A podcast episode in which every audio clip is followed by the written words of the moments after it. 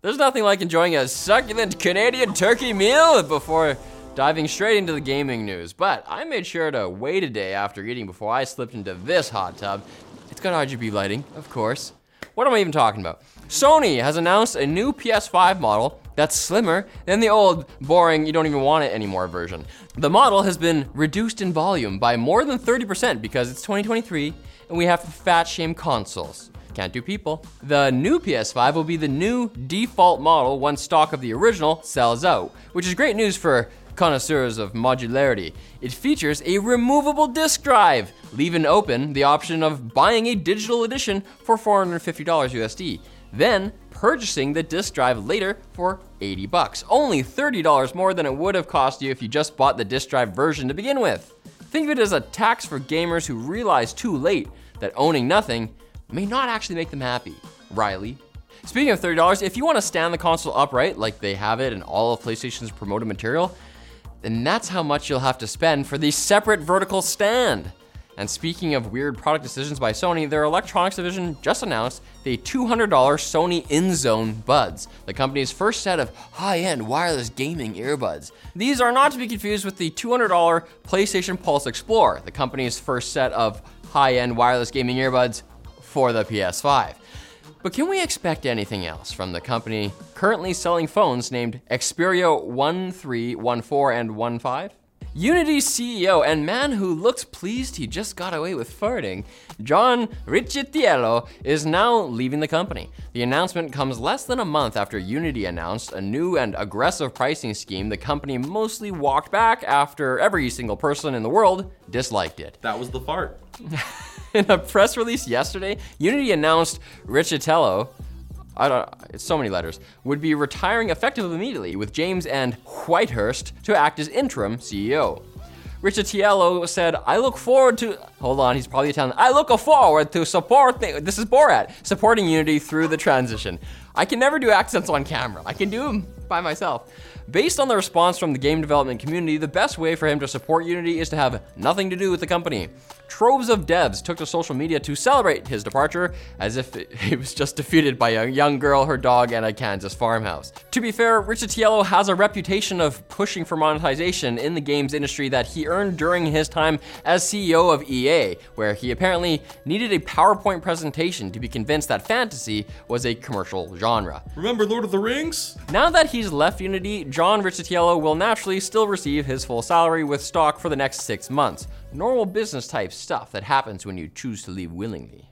Forza Motorsport is in the middle of a controversy over an apparent graphics downgrade. Turns out the visual fidelity of the released game doesn't seem to match what was shown in last year's gameplay reveal trailer. This is, of course, known in the gaming community as pulling a Watch Dogs.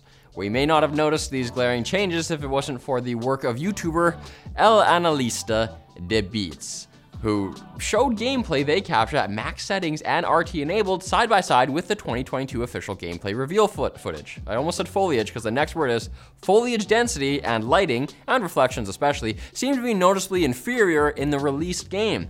But perhaps this will be fixed later? Pull an intel? Pull an AMD? After all, it's 2023. Just because a game is released doesn't mean it's finished. This seems to be the case in Forza Motorsport, since there has been a game breaking bug present in the game since early access that has a chance of activating whenever you purchase a new car or car upgrade. Two actions that are, fun fact, integral to playing Forza Motorsport. But hey, Maybe the devs are just trying to accurately represent real life, where cars also sometimes accelerate to light speed when conditions are just right. Now it's time for the quick bits, brought to you by Dbrand and their ultra premium Steam Deck case, the Kill Switch. Your soft, moisturized little baby hands will love its super grippy texture, and your game hoarder brain will love the case's modular back panel and its pre-installed kickstand that doubles as an SD card holder. If you love gaming on the go, you can even get a travel cover to replace the OEM carrying case for extra protection and style. Visit mybossisveryshort.com and enter the code GameLinked to get 10% off your entire purchase, not just part of it, the whole thing. Quick bits are completely hyperallergenic, so feel free to consume as many of them as you like, and they won't even fall out on your couch. Humble Bundle, one of the few remaining entities in the game industry trying to do something other than suck gamers' wallets dry, has announced the shutdown of its Humble Games Collection library. Some subscribers to the monthly Humble Choice service will no longer be able to use the Humble app to access the collection, which consisted mostly of indie games published by Humble Bundle, although they still have access to DRM free games from Choice bundles in the app's vault. Humble Bundle gives 5% of their proceeds to charity while giving gamers discounts on popular games and hidden gems alike. So let's hope this move helps them continue to prove that not every game company has to end up like Activision Blizzard. Or EA? Or Ubisoft? Or Bethesda, who has released another update to Starfield, which, according to the patch notes, will finally add the much requested FOV slider. On top of that, the update also adds improved stability for Intel Arc GPUs for all five of you, uh, but Bethesda needs you to know that this is a PC only fix. Of course, the crowning achievement of the update is the incredibly specific various additional stability and performance improvements. I mean, this is Starfield. That could mean literally anything. For stability, Andreja will no longer enter rocks. In a surprise announcement, any game captures taken on the Xbox or via the Xbox PC app will no longer be stored indefinitely on the Xbox network. Instead, any captures, including those already taken, will be deleted after 90 days, and the first round of deletions are scheduled for January 2024. Now you'll have to back them all up to an external drive or set them to upload to a OneDrive account if you want to keep all those precious memories of when you finally domed your arch nemesis, Billy Bong Thornton 69. No one teabags me and gets away with it. Nobody. Hidemaru Fujibayashi, the director of Tears of the Kingdom, has given an explanation as to why the Sheikah technology from Breath of the Wild, like the shrines, guardians, and the divine beasts, are not present in the direct sequel. And it's one of the explanations of all time. In an interview with Telegraph, Fujibayashi stated the tech just disappeared after Breath of the Wild's calamity was defeated, and no one in Hyrule knows why. The guy doesn't know why, the people don't know why. They just assume it's because the tech fulfilled its purpose. Then why did the motorcycle disappear? Its purpose was to help Link do sick jumps. How am I supposed to do my McTwisties now? And Hogs of War, a pig themed real time strategy game for the original PlayStation, might finally see a modern remake. Thank God. No, actually, thanks to a new crowdfunding campaign.